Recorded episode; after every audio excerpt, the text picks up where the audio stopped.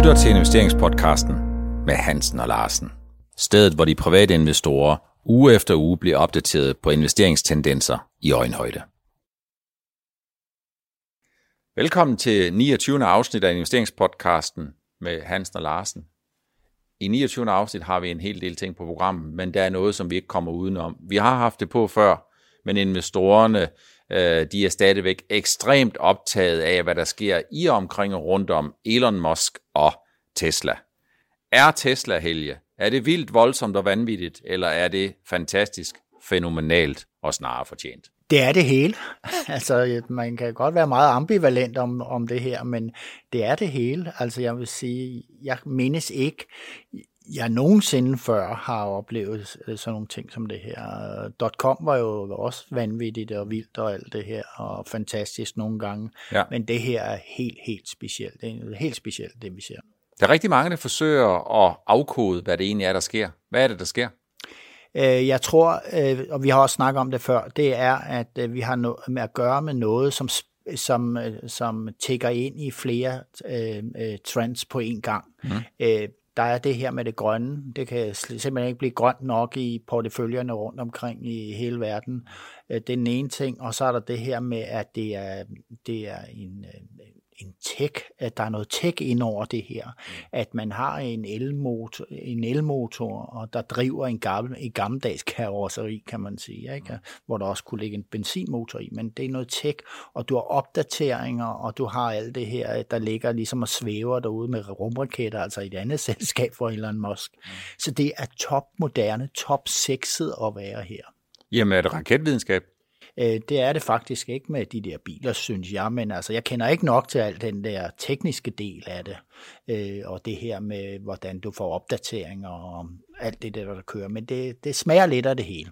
Man kan sige, at det er grøn omstilling, eller det rimer på grøn omstilling, og det, som i hvert fald er helt 100% sikkert, det er, at konkurrenterne, de er grønne af misundelse, øh, ikke mindst på den øh, markedsværdi, som, øh, som Tesla de har. Hvis vi går tre en halv uge tilbage cirka, så var det faktisk sådan, at Tesla var lidt på vej ned.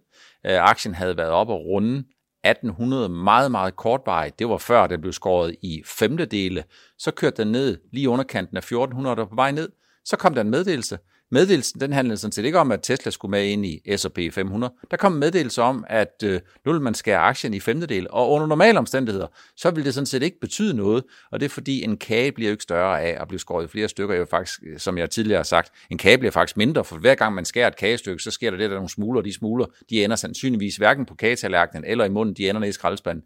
Men det, der er sket for mig at se, øh, det var, at det var turnaround i turnarounden, altså den nedadgående trend, som var i gang, jamen den bliver fuldstændig vendt op, og så er aktien sidenhen, den er bare fordoblet. Ja, man kan jo sige, at aktien er steget meget, og så lige pludselig splitter man den, og der er jo åbenbart i mange investorers øh, bevidsthed, eller spekulanter også, en idé om, at når, når stykprisen bliver lavere, jamen øh, så er den nemmere at gå til. Mm.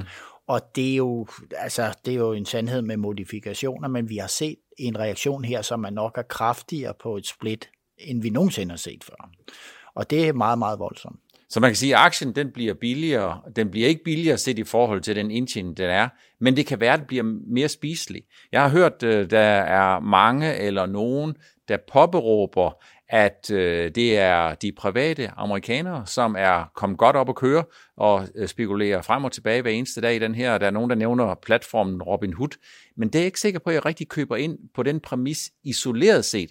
For der er også nogen, der har gjort mig opmærksom på, at man faktisk tidligere har kunnet handle fraktio, fraktionelle dele, det vil sige, du behøver ikke handle en enkelt aktie forud for splittet, du kunne faktisk handle en tiendedel på den her platform allerede der, og på den måde, der kan man vel egentlig sige, at øh, når man skærer aktien i femtedel, jamen så er det argument vel, vel ikke noget rigtig, rigtig stærkt argument. Nej, men jeg tror, at der er rigtig mange bud på, hvad, der hvad det er, der sker, øh, men jeg tror rent på det på psykologiske plan, så, så, så skubber det åbenbart øh, aktiekursen op af det her, og der er mange, der, der finder den mere attraktiv. Altså, hvis man skulle følge kausaliteten, der hedder, at man tager en kage, så skærer man den fem eller ti øh, gange så mange stykker, som man gjorde i går, og så skal den blive mere værd, så vil det vel være det naturlige. Hvis alle selskaber de siger, jamen vi skal sådan set splitte vores aktie en gang om ugen, en gang om måneden, en gang hver halve år, eller senest Hver eneste gang, vi har årsregnskab, der skal vi da skære vores øh, aktie i halvdele, eller fjerdedele, eller ottende dele. Vil det, ikke være den, vil det ikke være den naturlige kausalitet, hvis det var sådan, at ja. en aktie blev mere værd af at blive skåret i mindre del? Det tror jeg faktisk ikke. Det, det sker for øh, de her aktier, fordi der er så meget bevågenhed på dem. Hmm. Øh, det er faktisk sådan, jeg tror, det der hænger sammen med. Så selskaber, der har, har lever en mere stille tilværelse, de får intet ud af at lave sig et aktiesplit. Men jeg tror, at rigtig store selskaber, hvor der er rigtig stor interesse for, de kan få en effekt øh, kortvarigt, men altså, det er altså en meget kraftig effekt, både Apple og, og Tesla har fået. Vi optager jo onsdag, og her tirsdag, dagen før vi optager, og to dage før vi udgiver, jamen der kom Tesla med en meddelelse om, at øh, de ville øh, sælge aktier for 5 milliarder dollar. 5 milliarder dollar, Helge, er det et stort eller lille tal? Øh, jamen, øh, der, de får jo en meget større ramme, eller har fået en meget større ramme for aktiesalg, som de har aftalt med Goldman Sachs og Jefferson og mange andre af de store huse. Jeg kan ikke huske beløbet, men det er altså helt enormt. Så jeg læste her til morgen, at der var mange regne, regne med, hvis, hvis de skal vækste yderligere øh, for de penge, som de øh, skal have ind fra aktiesalg, øh, så må man jo forvente, at på et tidspunkt bliver investorerne skeptiske over for det her, der hele tiden kommer nye ud i markedet. Men forløbig ser det ud som om, at markedet tager godt imod det. Man kan sige, at Tesla er på alle slæber, og hvis man kigger på de her vækstaktier, jamen så kan man bare sige, at det her, det er selvfølgelig noget helt ekstremt. Nogen vil sige vanvittigt. Jeg synes, det er meget bemærkelsesværdigt, grænsen til det vanvittige. Men ikke desto mindre, så må man sige, at det er vigtigt at understrege og gentage, at når man kigger på amerikanske investorer, så er der ikke noget over og ikke noget ved siden af vækst. Altså om en prisfastsættelse er lav eller noget andet, det er ligegyldigt. For i USA, der er det the winner takes it all, og nummer to, ja, men det er måske the first loser. Øh, det er ikke noget med sølvmedaljer, det er ikke noget, man hænger om halsen på nogen, som bliver meget, meget stolt af det. Der er kun the winner takes it all. Hvad betyder det? Det betyder, at for så vidt angår vækstaktier, hvis væksten er intakt, så prisen den er underordnet grænsende til ligegyldigt. Hvis væksten ikke er der, for en vækstaktie, så er prisen sådan set også underordnet. Så skal man ikke have noget, uanset hvor billig den er. Og det vil jeg godt give dig et eksempel på. Det er faktisk ikke noget, vi har forberedt, men nu øh, kaster jeg dig for løverne, og så siger jeg, i går der kom der et regnskab fra et selskab, der hedder Zoom. Zoom er jo noget, de fleste har stiftet bekendtskab med. Alle dem, som har arbejdet lidt hjemme, har været øh, på distancen der. Øh, aktie, Øh, aktien øh, har gjort det ret godt, lad os nu bare sige det sådan øh, meget mildt, og, og i forgårs kom der et regnskab, som var lidt noget eller en hel del bedre end forventet. Aktien stiger 40%, og Zoom har en markedsværdi på, jeg tror, en bagatell af 125 milliarder dollar. Det nærmer sig nu nordisk størrelse. Og det er et vidnesbyrd om, at når væksten den er der, vækstforventningerne er intakte, så prisfastsættelsen, den er fuldstændig ligegyldig, for investoren tager udgangspunkt i, enten så kommer der i morgen en, der vil give endnu mere for den her høje vækst, eller også så begynder det her selskab på et eller andet tidspunkt at tjene nogle penge, så begynder vi at diskutere earnings tilbage. Vi snakkede jo lidt om det, da vi øh, lavede den udsendelse med nøgletal her i sommer, øh, og det var jo det her med øh, bare den rene PE-værdi, jamen den siger ikke ret meget. Øh, så at øh, PEC begrebet, hvor man indregner en fremtidig vækst, altså et meget bedre nøgletal. Ja. Men jeg vil sige, det PEG-begreb, øh, begreb, man regner med i dag, der er vi altså ude i, i, i, i noget helt andet med, i Teslas tilfælde og Zooms tilfælde. Ikke? Altså, ja. altså der, der kan indkalkulere man jo rigtig, rigtig mange forhåbninger, og så det, at der er nogen, der er meget, meget vækstorienteret ude i investormarkedet. Så det er i hvert fald en påmindelse om, at i nogen henseender, når man kan regne på et stabilt cashflow, så spiller prisen helt sikkert en rolle. Det kan det være, når det drejer sig med Carlsberg eller nogle andre. Med et relativt stabil, stabilt cashflow, hvor man kan regne nogle nutidsværdier tilbage, øh, plus minus covid-19 usikkerhed og alt det, der ligger i det. Men når det drejer sig om vækstaktier, så skal man være meget varsom med at sige, om der er noget, der er for dyrt eller for billigt. Fordi det, som investorerne de sidder og kigger på, det er, at væksten er den intakt, så de køber. Er væksten ikke intakt, så de ikke køber, så er de faktisk sælgere. Og på den måde, så bliver aktiemarkedet jo endnu mere polariseret, end det, som vi i forvejen kalder noget af det mest polariserede, der findes. Jeg synes, en stor forskel øh, mellem Tesla og alle de her øh, vækstselskaber, der er inde i, i tech, øh, øh, tech, tech-kulturen generelt, det er jo, at at skalering er noget nemmere og billigere at lave, når du laver et EDB-program, eller du laver øh, nogle forskellige sociale medier og alt det her, vi ser med Facebook. Ja. Og, øh, hvorimod det, vi skal tænke på med Tesla, det er, at skalering af produktion af biler og batterier og for råvarer og distribution og alt det der, det er jo rent faktisk noget, der ligner gammeldags industri. Ja. Og det kan godt løbe ind i mange, mange problemer, og det kan også løbe ind i for eksempel konkurrence og alt muligt andet. Du kan ikke sadle om så hurtigt, øh, øh hvis der virkelig øh, sker et eller andet for Tesla. Der tror jeg faktisk, du har, øh, du har fat i noget som en opfattelse, som jeg deler meget. Så det handler ikke om, at jeg vil underkende, at Tesla kan være et år foran to år foran, tre år foran, en endnu længere foran konkurrenterne. Men når man skal Øh, producere en bil og sælge en bil, jamen så det, der gør sig gældende, det er jo, der er noget krav til noget arbejdskapital, som ser helt anderledes ud, end hvis du har lavet en programkode, som er så genial, at alle vil købe den i verden, og hvor den marginale omkostning til at producere en ekstra enhed, sælge en ekstra enhed, få en ekstra debitor til at betale dine regninger, den er stort set nul. Men hver gang man skal have en ny, en, øh, sælge en ekstra bil, så skal man have lavet et chassis, man skal købe nogle dæk, og man skal alle de der ting. Og der er altså en overgrænse for, øh, hvor billigt man kan lave de her ting, og der er en undergrænse for, hvor lidt arbejdskapital du, kan, øh, du skal have brug. Og det, der kan ske i en verden som den her, det er jo, at vi lige pludselig får måske handelskrig og stop for import og alt muligt andet, og det vil i høj grad påvirke sådan nogle industrivirksomheder som Tesla.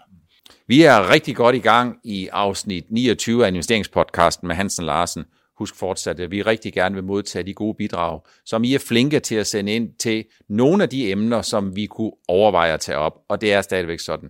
Gør dem så generelt som muligt. Det øger muligheden for, at, og chancen for, at vi tager dem med, så vi kan være så meget som muligt for så mange som muligt. Det er svært for os. Grænsen til det umulige at tage nogle enkelt cases op, som ikke har øh, øh, en generel interesse, simpelthen fordi ikke mindst, at det rimer for meget på analyse, og der er jo, ligger jo et, et helt lovkatalog øh, øh, på bordet, Helge, med hensyn til, hvad vi må, og især, og det er nok det, der fylder mest, hvad vi ikke må. Ja, jeg vil sige, at vi begge to får jo masser af henvendelser om store og små selskaber, og det ligger altså lidt uden for det her programs øh, øh, øh at det er uden for, uden for det her program at, at, at omtale dem mere grundigt. Det er meget spændende, det er meget interessant, men vi har ikke mulighed for det.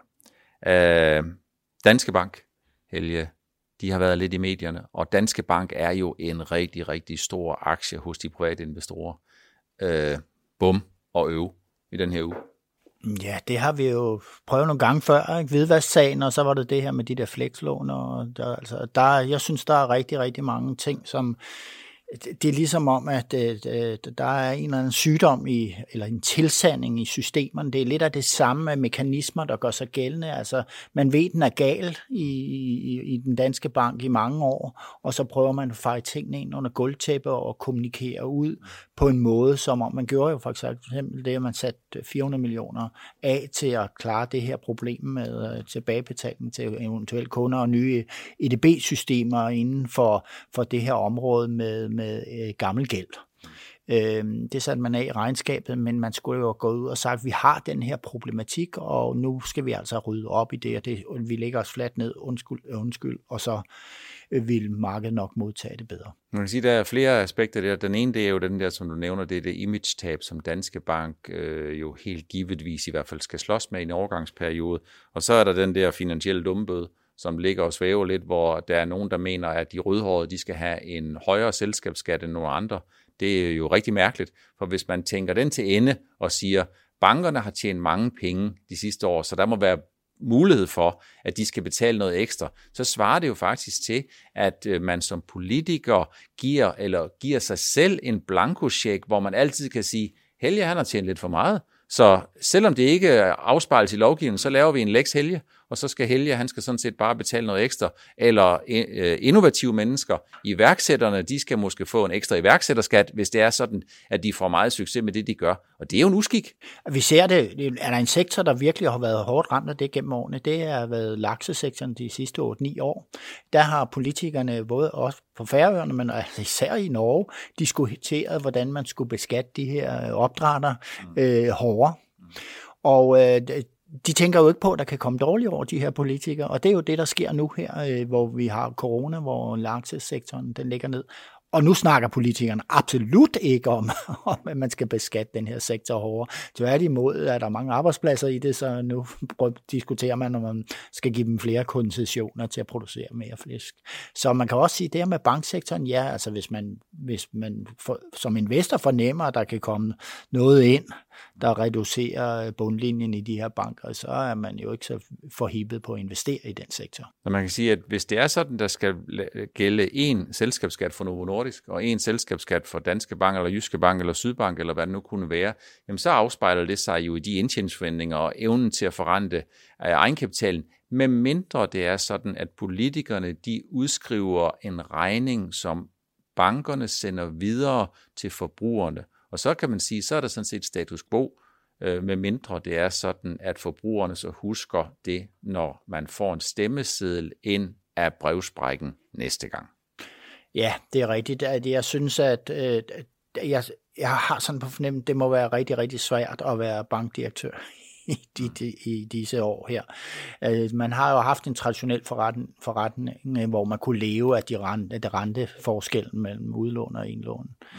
Øh, men øh, nu skal man jo ud i alle mulige mærkelige instrumenter for at tjene penge. Ja. Så det er udfordrende. Så man kan sige, at noget af det argument, som jeg har hørt, det har været, at bankernes den andel, øh, som de tjener fra gebyr, den vil være stigende. Og hvis gebyrerne er stigende, øh, jamen så må der være noget mere at beskatte, fordi det er synd for nogen. Og der kan man bare sige, at øh, når gebyrerne de stiger, jamen så er det måske primært inden for realkreditindustrien, at gebyrerne har været stigende. Og i nogen hensener, så er det jo en kompensation for, basisindtjeningen, altså den helt basale bankdrift, hvor bankerne øh, de fonder sig og så låner de pengene ud. Forskellen mellem det, de køber ind til, indkøbspris på penge, og det, de låner ud til, korrigeret for deres tabsrisiko, den har jo været faldende øh, de sidste øh, par år, og den vil sandsynligvis være relativt lav de kommende år, simpelthen af den årsag, at renterne er lave, rentemarginalen den er presset, og der er ikke noget, der sådan for alvor, jeg kan ikke se det, øh, tilsiger, at renterne de skal ligge på et noget højere niveau de næste hverken 2, 3, 4, 5, 6 år oveni. Så kommer der selvfølgelig nogle udgifter, til at sørge for, at banditter de ikke bare stikker af med nogle penge, eller hvidvasker nogle penge. Eller andet. Det kan vi alle sammen have stor sympati for. Det er en god idé, men det er bare sådan, hvis man ikke kan sende regningen videre, jamen så er der kun øh, to grupper, som kan bære den der regning. Den ene, det er ejerne. De har båret rigtig, rigtig meget igennem rigtig mange år, og den anden det er medarbejderne. Og medarbejderne de kommer altså til at bære en del af den der regning, det er jeg slet ikke i tvivl om. Man kan sige, at øh, regeringen ligger jo som de er ret, sådan set, hvis, hvis de, eller og bankerne gør sådan set også, fordi de ikke protesterer mod de ting. Altså de, de får, man fra det offentlige skubber man kontrol over i bankerne, og det koster bankerne penge, har folk ansat til det. Ja.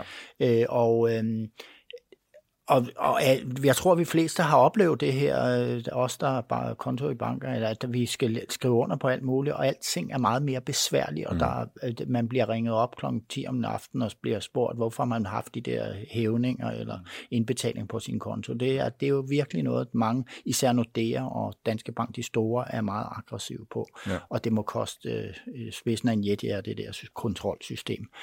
Øh, og et eller andet sted skal de have pengene ind, og det er jo for, for kunderne ja. til, til alt det her. Og øh, hvis de så også skal betale mere skat, det tror jeg.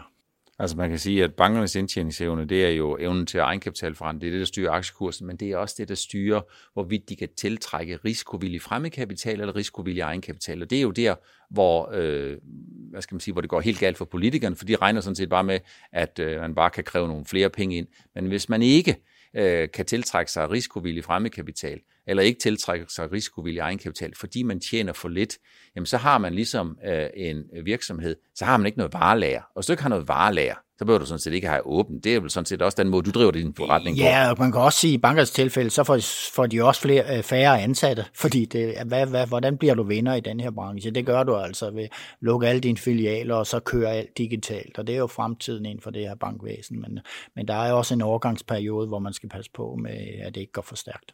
Det er svært at være bankaktionær, det tror jeg, de fleste de vil kunne skrive under på, ikke mindst i Danmark. Warren Buffett, han har lavet noget nyt. Han har ikke kun købt guld, holdt fast i sin, i sin Apple-aktier, solgt ud af bankaktier, ikke mindst Wells Fargo. Han har været i Japan på indkøbstur. Ja, og der har han jo fået fat i øh, nogle meget store handels- og produktionsvirksomheder, og altså sådan konglomerater, ja. som man altid har tænkt, det skal man ikke rigtig investere ind i, for man kan ikke gennemskue den der business case, de nu har. Øh, det har altid, der har altid været rabat bat på den type aktier. Mm.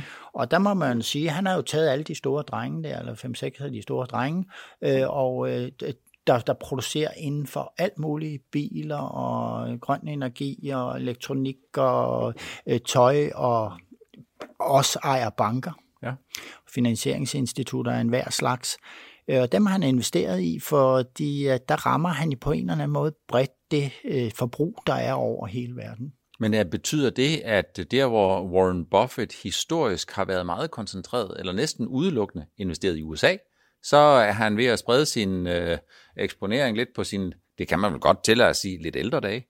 Ja, det må man sige, han har, og jeg synes, det på et eller andet sted virker det fornuftigt, og det virker også meget fornuftigt i, i den der meget, meget langsigtede strategi, han har. Jeg tror, han, de blev skrinet godt, de her virksomheder, og jeg tror, han er faldet for det, at øh, jamen, altså, hvis det ikke går så godt i den ene sektor for de her meget store virksomheder, jamen så går det godt i den anden.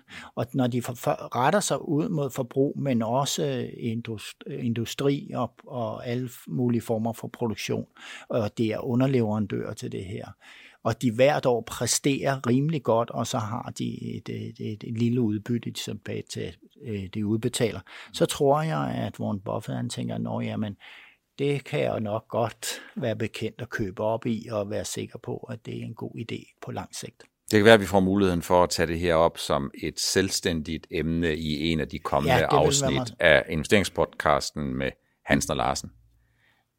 Dollaren, det stille dollarfald, den stille negative korrektionsfaktor, direkte såvel som indirekte, dem som har amerikanske aktier, de har oplevet, eller i hvert fald har forhåbentlig oplevet, eller formentlig været tvunget til at acceptere, at øh, deres værdi af de amerikanske selskaber er blevet 10% mindre målt i dansk regning. Og hvis vi kigger på nogle af de danske farmaaktier, så vil jeg våge påstanden, at det her det har haft en indflydelse på aktiekursudviklingen i Novo Nordisk. Det har haft en kæmpe stor indflydelse. Det snakkes ikke så meget om det. I Lundbæk, aktien øh, kom egentlig fornuftigt ud af halvåret. De kom med en opjustering, og så har investorerne så taget så godt imod den aktie, den er blevet sendt 20% baglæns, og jeg får faktisk indtrykket af, at Lundbæk lige faldt i søvn. Øh, så man kan sige, at dollaren, det er noget, man skal holde lidt øje med. Ja, især hvis man er farmeraktier, altså danske ja. farmeraktier, for man kan også se Genmap, det er jo noget, der diskuteres, altså, så, så de folk, der følger Genmap, de sidder og regner på, når nu er dollaren faldet, og så falder indtjeningen hos Genmap, og der skal man så nedskrive, og det gør analytikeren sådan set også. Når de kommer med nye analyser, så lægger de lige sådan en, en disclaimer ind med dollaren, eller de har beregnet dollaren til noget øh, sådan og sådan, og det er uanset hvilken afdækningsformer virksomhederne har. Nova har næsten altid været god til det der at, at afdække valutaer sådan over hele verden på. Man skal tænke på, hvor mange steder de har indtjening fra. Ja. Ikke? Så det er jo kæmpe arbejde. Så en stor afdeling øh, hos øh, Novo, det er det her med afdækning af valuta i forhold til danske kroner.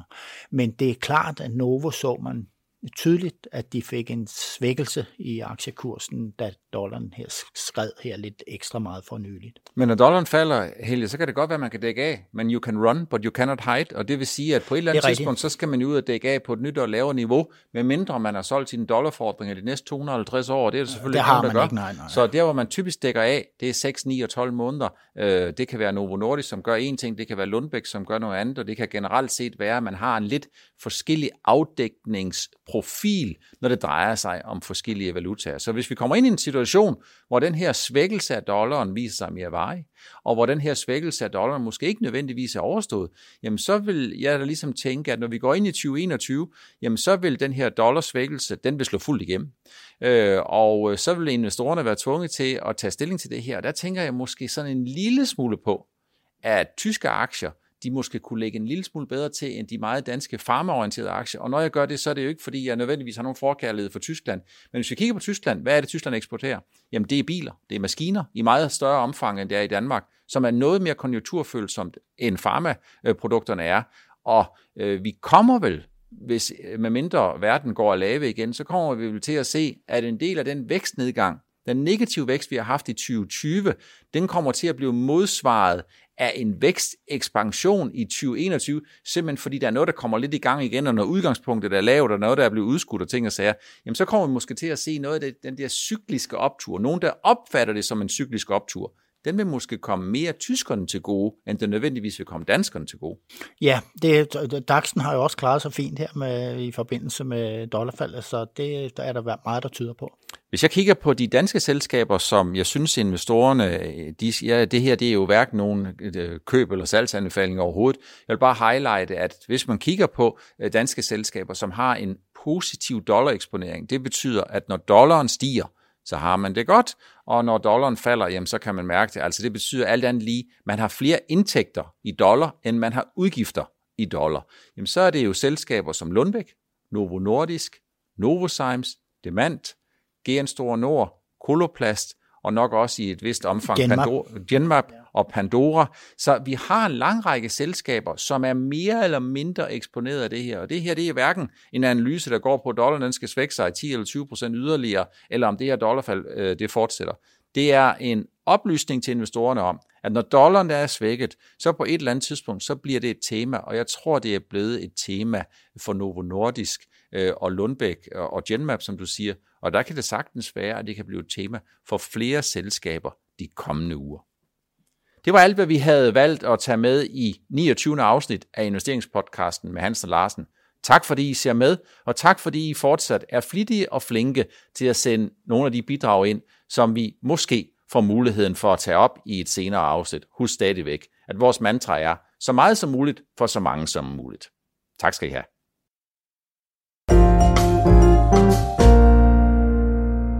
Du lyttede til investeringspodcasten med Hansen og Larsen. Vi ses igen i næste uge.